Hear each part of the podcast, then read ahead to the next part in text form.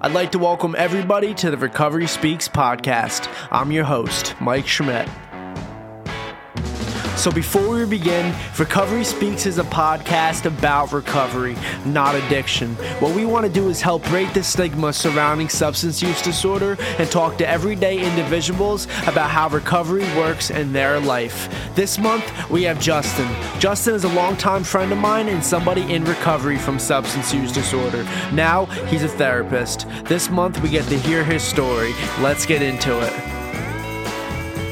So Justin, welcome to the Recovery Speaks podcast. It's uh like I said, it's it's awesome to have you here. It's kind of like, you know, from the West Coast to the East Coast, Justin's back.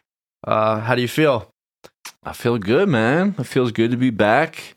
It feels good to be here with you. This is a moment, man. You're Mm. interviewing me for a podcast. Yeah. Who would have thought? Right? And we're and we and again we know each other, you know, we know each other from the past. How long have we known each other? So let's see. It's about to be 2023. We met in summer 2020, Yes. right? So about like two and a half years. Yeah, about then I, I I probably if I really looked back and like my phone history and everything, I could probably find the exact day.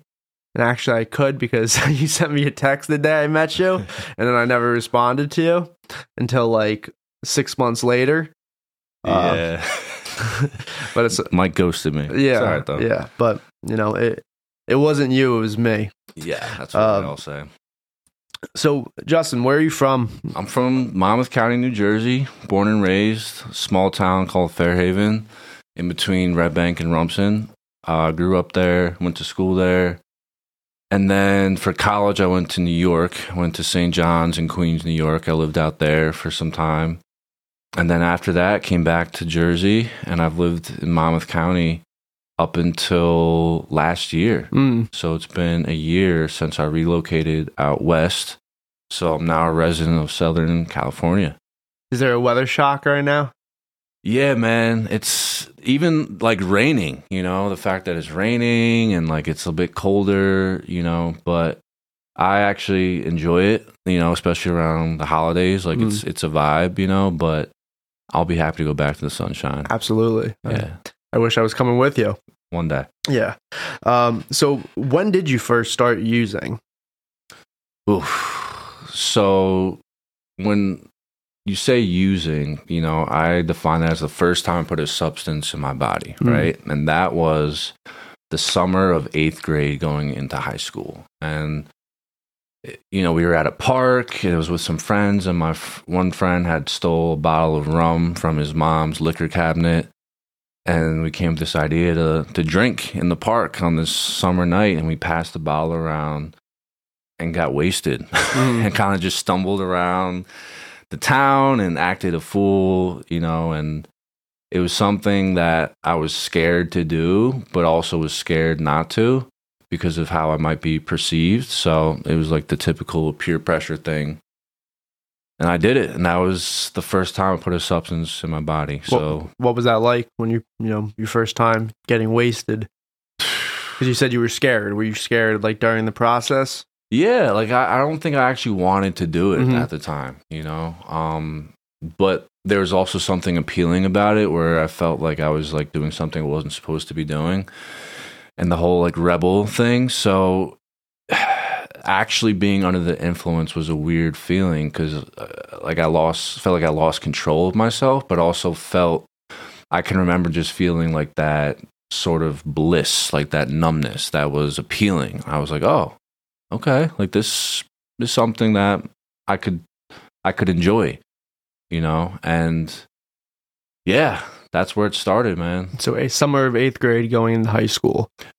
Yeah, so I want to say I was 14 Yeah. or so. Yeah, 14. And how long did that go on for? Like how did it how did it progress? Yeah, so the progression, right? So it that's how it started. Drinking on the weekends in high school, we would party a lot. And you know, started smoking weed in that freshman year of high school and became like a weekend thing is how it started, but mm-hmm. then like we started smoking weed after school. Yeah. We would smoke weed before school.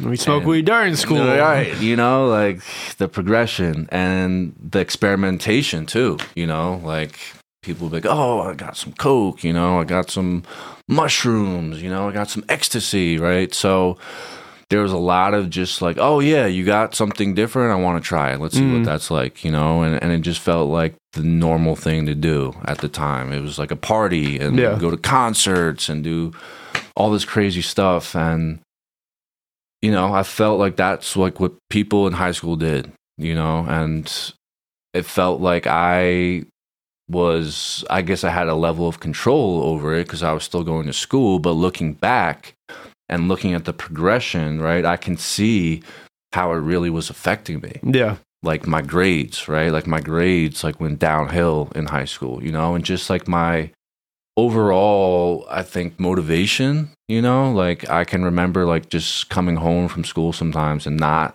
doing anything hmm you know, and like not, you know, like I was like running track when I first started high school, and like I stopped doing that, and it definitely affected me, you know, and it, it kind of became my persona in Mhm. a way, you know, like oh, like I can like do drugs and party, and this is how I can like feel connected to people and make friends and feel a part of, and it really just overtook my life. Mm. Yeah. And so, how long did that go on for? So, you know, the partying and, and all that stuff lasted all throughout high school and into college as well. You know, that first year of college, when I went away, there was a lot of partying, and that's just what people were doing, you know, on the weekends. But things changed that first summer.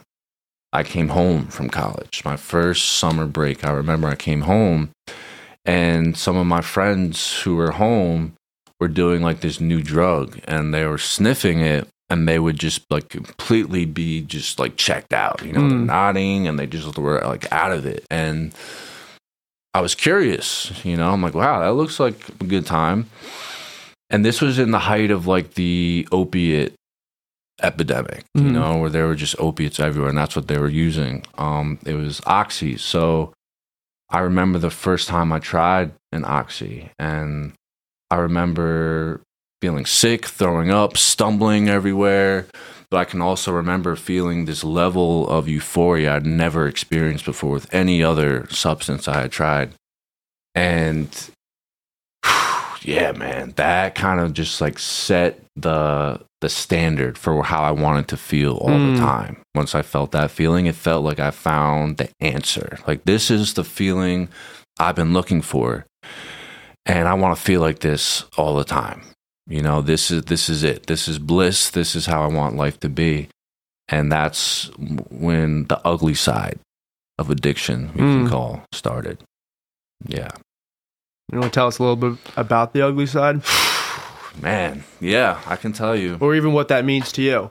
Yeah, so there's this line I believe that people cross, right? Where you know, like people say things like you're functioning or whatever, but I think, you know, like it's progressive, right? Mhm. And there's these stages, and there's these stages where like you're partying and doing things, but you're also like able to tend to other areas of Yeah. your life somewhat, and you're able to kind of just get by. Yeah, balance Right. it. Right. Or at least convince yourself somewhat Yeah. and appear to others like you're doing so. But then there's this line we cross, right, where our addiction progresses in a way where those other priorities in our life start to really decrease, hmm. right? And the addiction just takes hold and all our time and energy starts to go towards that. And we start to experience consequences from using, right? That's one of the biggest things people who have addiction problems and people who don't, the difference is consequences, right? There's consequences when we use. And we experience these consequences, but continue to use despite those consequences. And we also will go to greater lengths, right, to achieve the high that we're looking for, right? So what that means, um, you know, stealing money, right? Like I remember stealing money from my mother, um, lying, just would lie all the time about what I'm doing, where I'm going, you know, things like that. Um, and just really noticing that like that became the center point of my life, you know, and legal issues, you know, getting arrested, car accidents, right? I was in numerous car accidents, man. I was thinking about it on the way here because it's raining. I was remembering a time I was on the Garden State Parkway and I was high and I spun out on the road, mm. you know, and I was hydroplaning and, you know, I didn't have any injuries, thank God, but just reckless behavior, man. Reckless, you know, like life endangering things, Yeah. you know, and just taking these risks just so you can achieve that high. You know, that's that's the ugly side of addiction. And so that went on until how long? So let's see. So that summer I came home, so I was around 19 at that time. And from 19 to 22 was when my addiction really progressed, right? So that's it was about 3 years, you know, and, and in that time it progressed like really fast, right? Mm. When the opiates were introduced, is when things got pretty gnarly. So yeah, it was about a three year time span, you know. Um, and at the end of that three years is when things really hit the fan. And the the other part of the ugly side of addiction too is not so much those external consequences, but the internal ones as well. And that's I think really what got me, where you just feel like you have this like this empty person, you know, and you get these moments of clarity when you look at yourself and look at your life and you're like, "Man, how did we get here?" You know, like what are you doing? Like this is not what you were supposed to do with yourself, man. Like that you were raised to do better. And just that feeling of like self-loathing, you know, the feeling of being hopeless, despair, like you're just you're trapped in this life, there's no way out. And feeling like not waking up the next day is like a better option than the mm. life you're living, you know? And I can remember those those feelings a lot, right? So that was a big contributor, you know, to me getting to the point of surrender, you know, the point of desperation, you know, where it's like you don't want to live like this anymore, but you also don't know how to stop living like that. But there's this like small, small piece of you inside of you that believes like there's this possibility still that like you can have something different. Right. And that, that was there. It was very small and minimal, but it was there. And what happened was I got arrested again. And at this point, I had to kind of come clean to my parents, you know, and because they were aware like stuff was going on, Yeah. but not to the extent, you know.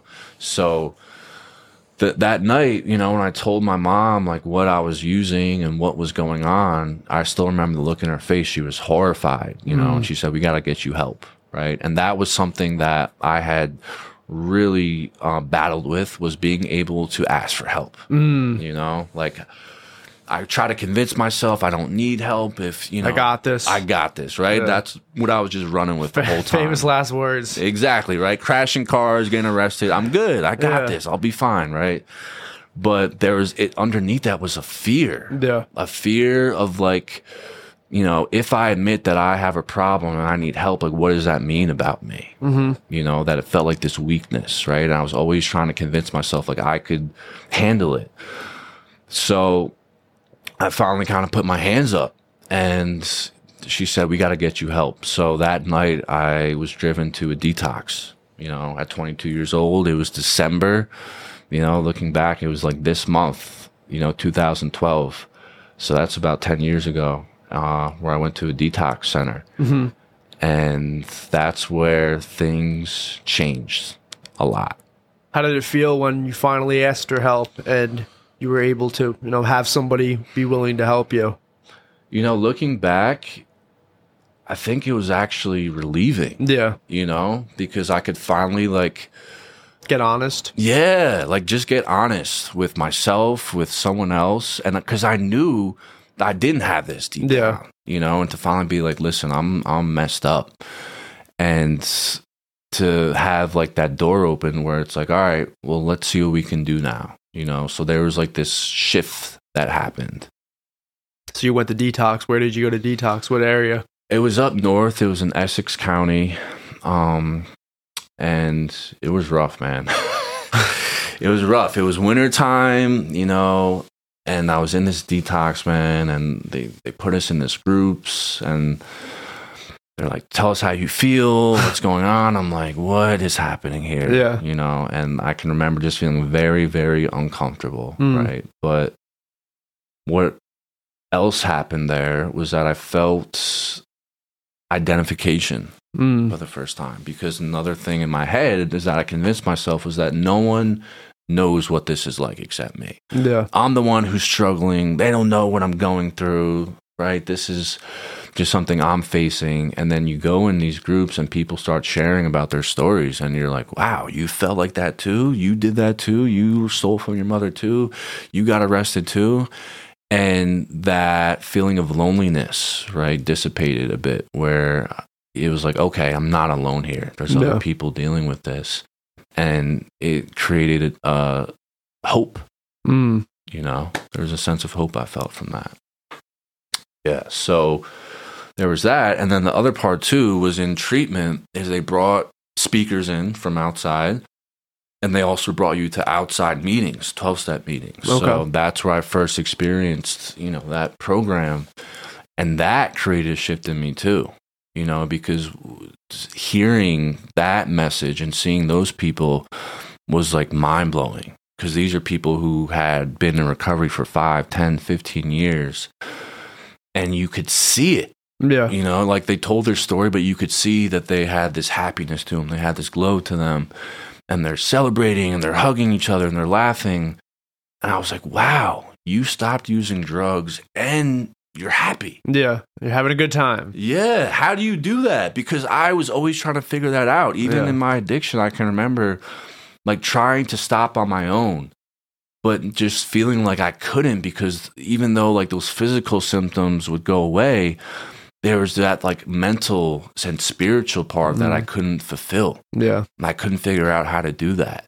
So seeing that something tangible in front of my face was like it was mind blowing, man. It, it it changed my whole perspective. It gave me it gave me hope that it was possible. Mm. Was that the when you went to that detox center that December? Did you stay clean after that? I did not. I wish I could say Yeah. I did, but I didn't. You know, um, and looking back, right? Like the reality is, is that I, I was, I was, I was partially ready, but I Mm. wasn't completely ready to surrender. Yeah. right? So when I got out, I went to meetings and, you know, I was with this group of people from that treatment center and we hung out. But I still had this like voice in my head that was like, Justin, you can still get high. And Yeah. I had convinced myself, well, because I was in recovery now for a little bit, I knew a bit about recovery. I could figure out how to do it without consequences. Like, Yeah. I could mix them together and I could just use on the weekends and do, Yeah. you know, all that stuff, right? So I gave it another shot. And How'd what, that work out? well, let me tell you, bro. yeah. Once you know about recovery and you have knowledge of it, it, it will ruin your high. Because that's what I experienced, man. Because ignorance is bliss, and I could no longer act like I didn't know. So I Yeah. would use and I would think about how I was ruining my life. Yeah. You know, and I would think about how I was ruining, you know, other people in my lives, like our relationships. And I would think about recovery, you know, and I'd be like, no, you know better now. Like, you can do better. You know now that there's a way out of this and you experience it and you're still, ch- now you're making a choice Yeah. you're choosing this right so i would i would get high and i would be miserable and i would feel dirty and disgusting and that's when i experienced a true spiritual bottom i would say during that relapse experiencing that it brought me to my knees and the thing was i would still go to meetings during that time Mm. and that's the pretty amazing thing is that in meetings you're welcome no matter where you're at in your Yeah. life you know if you're using if you're not and I still would hear the hope and hear the message.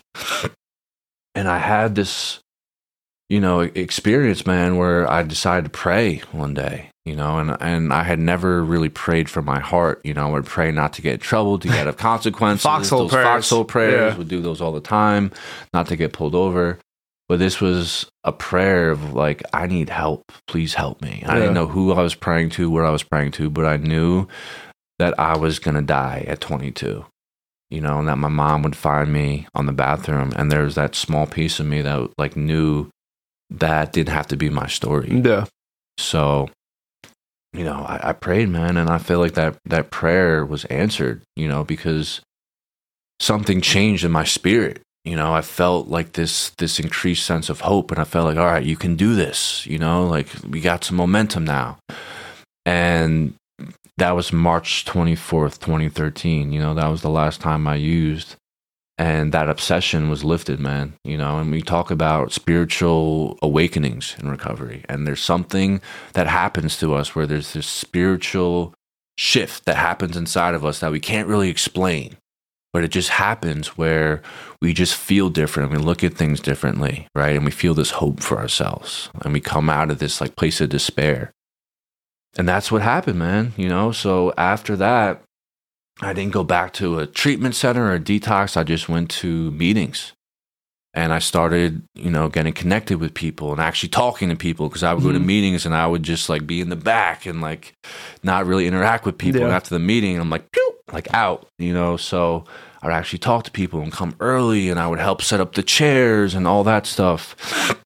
And, um, you know, I really gave it an honest shot which is different than when I first got a treatment. Like I went to meetings, didn't get a sponsor, didn't do step work, didn't do any of that. So I said, this time I'm going to try this thing for real Mm-hmm. and give it a real shot. Cool. Yeah. And so, how long after you got clean? What brought you back to going to school? So going back to school was never part of my plan. Yeah. And that's the thing about recovery, man, is that, you know, you meet people who are going to encourage you and you start going in this direction that you don't really plan. And thank God for that. Like we Yeah. don't go in the direction that we plan for, Mhm. right? Like we kind of get guided and we don't really know where we're going, but we trust that we're going somewhere. And people would say to me, like, Justin, you're young, you're intelligent, you got like your whole life ahead of you. Like, you need to go back to school, man. And I was like, nah, like, Yeah. that is not in my plan. That's not what I'm trying to do. Right. But when I sat back and thought about it, I'm like, they're right. You know, like what what am I scared of? Right. And the thing was I was scared of not being able to do it. I was scared of being rejected, Mm. you know, if I applied to school. I was scared of not being able to handle the success and the responsibility, right? So that was always my story in, in life, man, is that I would allow fear to control me and I would stay stuck in places because I was scared of what of taking that next step and not being able to handle what came with that. So I would not invest in myself. And recovery, when you get around certain people, man, they're gonna like they're gonna push you, Mm. right? And that's what happened. So I applied to school in 2016. So at that time, I was about 26. So I'd been clean for about four years or so, and I got accepted. Got accepted into school, man. I started going back to school, and at that time, I was working in treatment. So I was working full time. I was going to school. I was doing meetings. You know, I had this full life now that recovery had afforded me. And it got a little hectic at times Yeah. you know, because it's like, oh, this is what I always wanted, you know, this full life. I'm being productive, I'm doing these things. But then, like, that fear is still there where it's like, oh, this is too much. I got to drop out. I got to quit my job. And just felt like it, I couldn't handle it sometimes. But I kept going, one foot in front of the other, you know. And I'll say this I graduated school with a 4.0 Mm. right? And I was able to do that because of recovery. Because what would I do? I would go early. I would stay late after classes. I would ask questions. You know, I would share during classes. And these were all things I learned in recovery, right? And like when I was younger, I used to get good grades in school. And I can remember I stopped trying at a certain point because I didn't think it was cool to get good grades because I was always focused on like what other people thought about me and how was I perceived. So in my head, I'm like, yeah, being a good student is not cool. So Yeah. I'm not going to do that. And going back to school as like an adult in recovery was such a different experience because I'm like, no, I'm doing this for me and I'm Mm. going to give this like a true effort, you know? And I did. It took three and a half years. I did it part time, but I graduated and um, that was in 2020 with my master's in social work. Yeah, pretty awesome. You want to tell us a little bit about your job? Yeah. So, like I said, I worked in treatment and I started working in treatment when I had about six months clean. You know, I was early in recovery. I started working as like a tech, right? And I kind of worked my way up. Um, I became a case manager there, and then I started working as a, a counselor intern. And that was quite an experience, but I, gr- I grew a lot. You know, I worked in treatment from age 22 to age 30. Wow. Yeah. So eight years. Eight years I was working there. And, you know, I went, decided to go back to school while I was there, got my degree in social work, and then I got licensed. So you have to take an exam after you get your degree. So I became licensed by the state, and then I was eligible to start working as a therapist. So around November, yeah, it was November of 2020, I want to say right um is when i left treatment and started working as a therapist which is what i do now so yeah i mean what what would you want to know about about that particularly What kind of uh, you know, what kind of things do you deal with? Find yourself dealing with in that field? a lot a lot of different things Yeah. so working in treatment i was working with like mostly younger adults like 18 to 30 something with addiction problems of Yeah. course there was other issues they dealt with too but that was like the main focus so working now as a therapist i've expanded the populations i work with Mhm. so i've been working with adolescents you know, people who are uh, in their teenage years, you know, still working with young adults, working with older adults, and also working with people with different issues, right? Mhm. So, people just who have, um, you know, just mood disorders, uh, depression, anxiety, personality disorders, you know, relationship challenges. I do couples therapy. I've worked with families. I do group therapy as well. So, there's a lot of there's a there's a spectrum of different issues that people deal with but there's also a lot of threads and a lot of overlap you Mhm. see you know and you see a lot of similarities with people and and their challenges you know um, but it's been pretty cool to kind of like like for example working with teenagers Mhm. right people who are in that time frame that I was at when you start experimenting and you're looking for acceptance and like you're finally trying to figure out who you are and being able to have conversations with these people about what that's like you know and and helping to guide them through that process and for them to process it. Because when i look back i'm like man i really could have used that you know? Like that would have been really helpful for me. And not to say that would have prevented anything but i think it could have just been something that opened up my mind a bit you know because it's such it's a tough time man and and people struggle a lot during that Mhm. that time period of life. So it's almost it feels in a way like it can be preventative in some in some ways. How would you say like your experience in recovery has helped you being a therapist?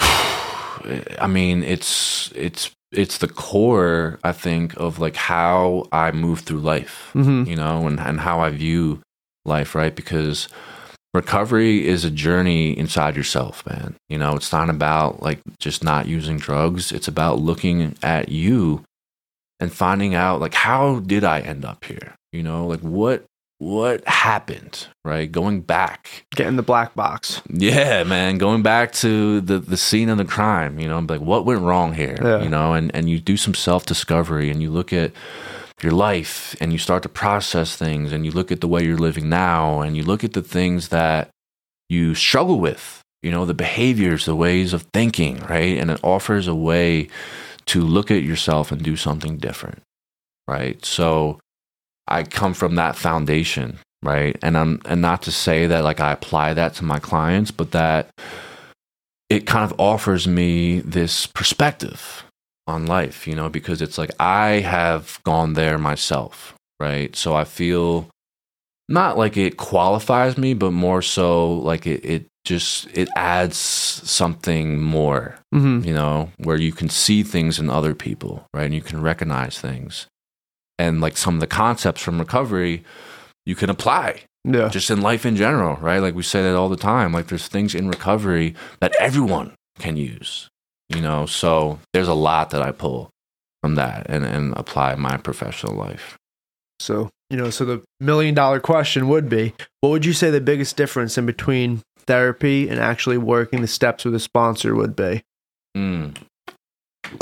Yeah, it's a good question. So there is some overlap with that, right? When you look at it like conceptually, right? Like you're this guide for someone, this guide of like self discovery, and you do it through different ways. And I think like 12 steps is a bit more structured.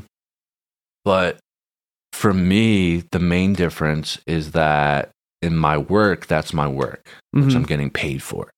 Right. And and that's not like my main motivator. Like I gotta pay bills, obviously. But you know, there's that aspect to it. Right. And then also in therapeutic work, there is a there's there's boundaries in the sense of like there's only so much I can share about myself personally Mhm. right? Because the focus is on the client. So there's not a whole lot of self disclosure from a therapist's point of view. In recovery, working with someone through step work, there you're not getting paid for it Mhm. financially, you know. So, but there's other benefits that you get, you know, from just helping someone out, you know, in your own recovery, and it reaffirms like that you're this vision of hope and that you have to continue on your path because you can help other people in the same way that you were helped. So there's that, and then there's also the aspect of like being able to connect with a spons with a sponsee, right? Where it's like you know the things that they struggle with and work on, you can identify with some Mhm. of those things, and you can share about them with that person, and you guys can connect with that. So I think there's more depth in recovery with the relationship in some aspects where it, you know, like there's more that I can share about myself personally, right? That I think adds to that relationship. Awesome. Again, Justin, thank you for being on, you know, coming on Recovery Speaks. And before, again, before we go, I have to ask you, what is it that you do personally for self care? Oh, self care. Yeah, good sitting by the pool in. California. yeah, there's a lot of self care out there. Yeah.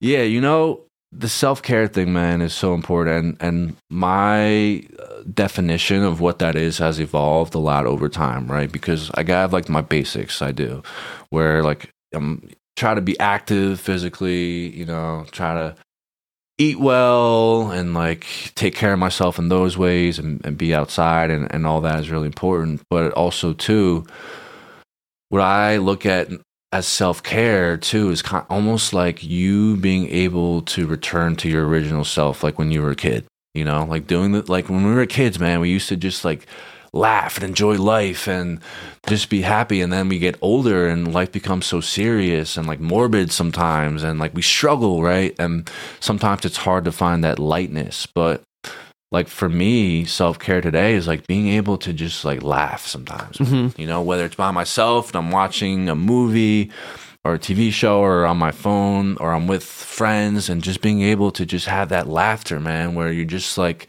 all like those worries can go to the side and you can just be present in a moment and just experience like pure joy, you know, that we used to have so much as kids that gets lost. So I look for those moments when I can experience them. And for me, like that is self care today. Awesome. All right, Justin. Thank you for being on here. It was again, it's always a pleasure to see you. All right. Thank you. Recovery Speaks is presented by Hope Sheds Light, a nonprofit organization whose mission is to support individuals and families impacted by addiction and share the hope of recovery. If you like what you heard, follow Hope Sheds Light on social media. If you want to support Hope Sheds Light, go to hopeshedslight.org and donate, sign up for one of our events, or offer to volunteer. If you have any questions for our guest or our host, shoot me an email at mike at hopeshedslight.org. Thank you again for listening, and I'll see you all next month.